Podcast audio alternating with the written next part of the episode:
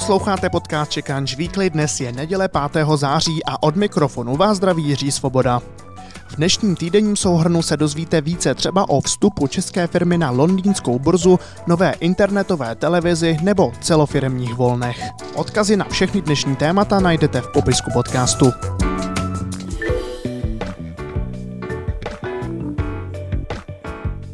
Na úvod ještě naposledy upozorním, že podcast Czech Crunch Weekly najdete od příštího týdne pouze na samostatném kanálu. Přihlašte se k jeho odběru pomocí odkazu v popisku. Zmíním také náš portál Czech Crunch Jobs, kde propojujeme nadějné talenty s těmi nejlepšími pracovními nabídkami. Pokud hledáte posilu do týmu, můžete u nás nyní přidat inzerát s 50% slevou. Stačí zadat kód léto 50.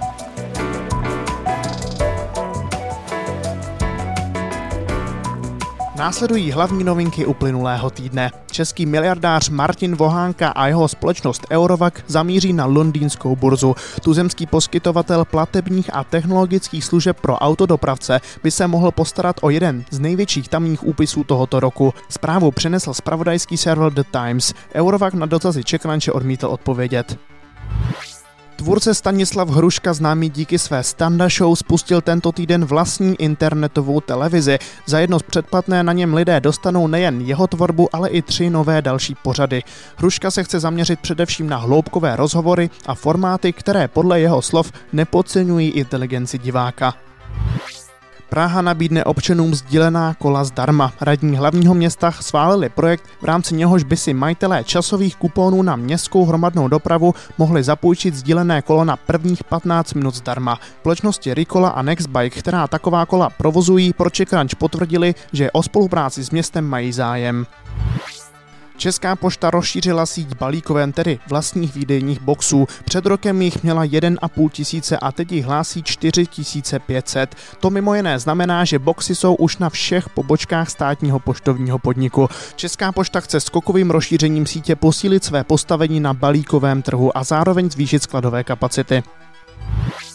Online supermarket Rohlík.cz přestane prodávat kávové kapsle značky Nespresso, přestože se jim na e-shopu dařilo. Přestaví totiž místo nich vlastní značku. Ta má přinést do nabídky kávu praženou v malých dávkách. Nové kapsle by měly být také stoprocentně rozložitelné.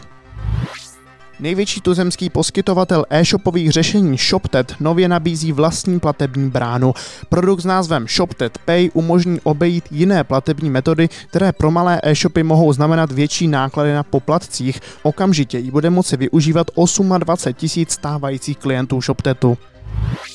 Doprava v evropských metropolích se mění. Přesněji řečeno se stále více soustředí na alternativy k autům. Jen tento týden zavedla Paříž plošně maximální rychlost 30 km v hodině a počítá i se snižováním počtu parkovacích míst. V rakouské Vídni si zase otevře čtvrť, která se obejde téměř bez aut.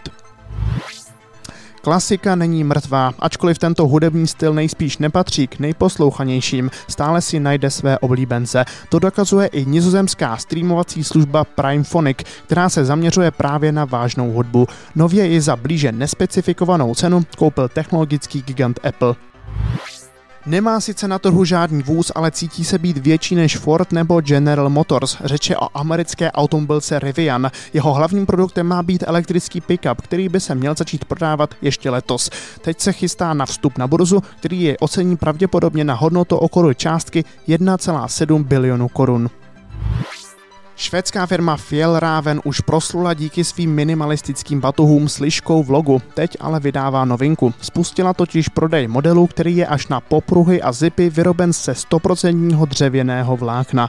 Fjellraven to odůvodňuje tím, že syntetické materiály bývají nerecyklovatelné. Jako téma týdne vybíráme celofiremní volna, která se stále více rozšiřují.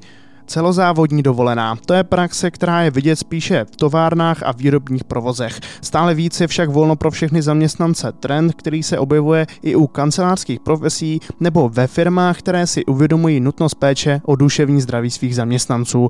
Více o trendu už si povíme s Petrou Frič, která má v Čekranči na starosti portál Čekranč Jobs a píše i o tématech pracovní psychologie. Ahoj Petro.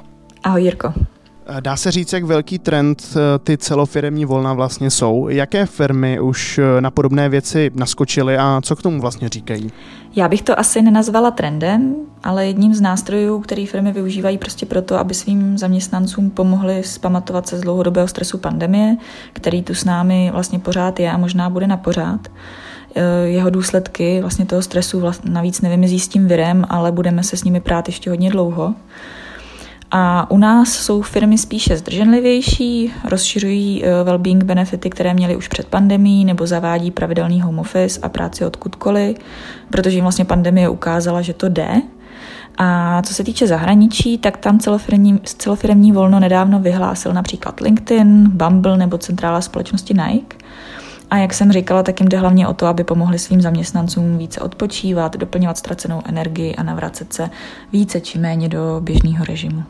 Kdybychom to vzali psychologicky, dává smysl určit takové volno opravdu celozávodně, takto direktivně ze zhora? Nebylo by lepší, aby si každý ve firmě mohl to volno určit sám? Ono, obě ty verze toho volna mají svoje pro a proti, takže pokud zaměstnavatel určí přesné datum celofiremní dovolené, tak je pravděpodobné, že si zaměstnanci opravdu intenzivněji odpočinou, protože nebudou mít pocit, že by se na ten e-mail přece jenom měli podívat, nebo je nikdo v urgentních případech nebude nahánět na telefonu a budou tak mít větší klid, že jim navíc nic neuteče a práci budou mít eh, možnost opravdu vypnout. A pokud firma dá každému zaměstnanci eh, týden volna navíc nad rámec eh, té standardní dovolené a bude si ho moc vybrat kdykoliv, tak je zase například možné, že spousta lidí si na dovolené někdy tu práci zapne, bude na ní během dovolené více myslet a po příjezdu bude dohánět třeba větší resty. Na druhou stranu ale si v takovém případě ten zaměstnanec dopřeje dovolenou, kdy se mu to opravdu nejvíce hodí, takže to může naplánovat eh, podle sebe. Ale ono taky ve většině případech nakonec stejně někdo zůstat v pracovním procesu musí, v, eh, případě té celofiremní dovolené, eh, protože si například firma nemůže dovolit na týden vypnout zákaznickou podporu nebo zavřít prodejny. Takže v takových případech si myslím, že by se měla taková akce pečlivě naplánovat, na nikoho nezapomenout a zaměstnancům, kteří volno využít nemohou, ho kompenzovat jinak.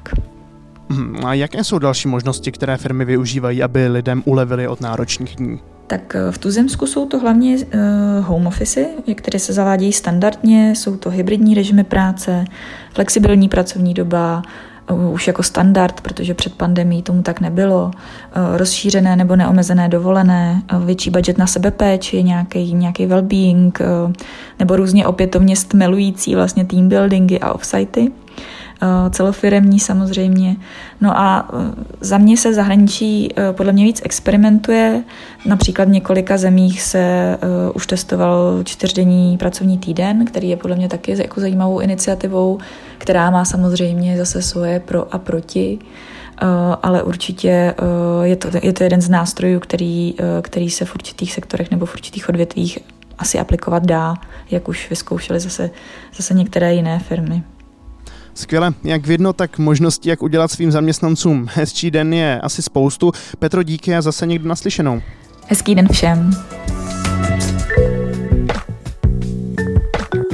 Máme pro vás také tipy na obsah, který stojí za to číst. Adéla Pavlunová v článku popsala, jak se v Česku daří láce CBD. Pochází sice z konopí, ale není nebezpečná droga. Trh s různými přípravky z této látky, třeba konopné oleje, tak v Česku vzkvétá. Iva Brejlová napsala o slovenském mikrodomku EcoCapsule. Má tvar vajíčka, je zcela soběstačný a pronajmout ho lze na exkluzivních místech. A přidám také tip na obsah mimo CheckRunch. S počátkem září se vám možná bude hodit odpověď na otázku, proč děti skutečně nemají rády školy. Píše o tom Arthur C. Brooks v časopisu The Atlantic. A nakonec ještě výhled do dalšího týdne. V úterý 7. září pořádáme v rámci komunity Czech Run Shine první podzimní akci ze série Leaders Uncovered. Do své práce tentokrát nechá nahlédnout český kreativec Jemi AD. Ve stejný den začíná v Mnichově největší automobilový salon světa IAA Mobility. Obvykle se tento tradiční festival koná ve Frankfurtu a tentokrát odpoví na otázku, čím budeme jezdit za pár let. A pokud byste chtěli vyrazit za kulturou, v pátek 9. září začíná ve Zlíně druhá část letošního Mezinárodního filmového festivalu pro děti a mládež. Nabídne nejen filmy, ale i přednášky, výstavy nebo koncerty.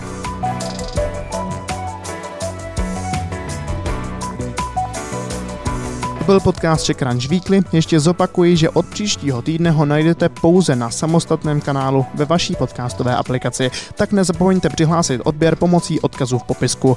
Pěkný den a úspěšný začátek nového týdne přeji Svoboda.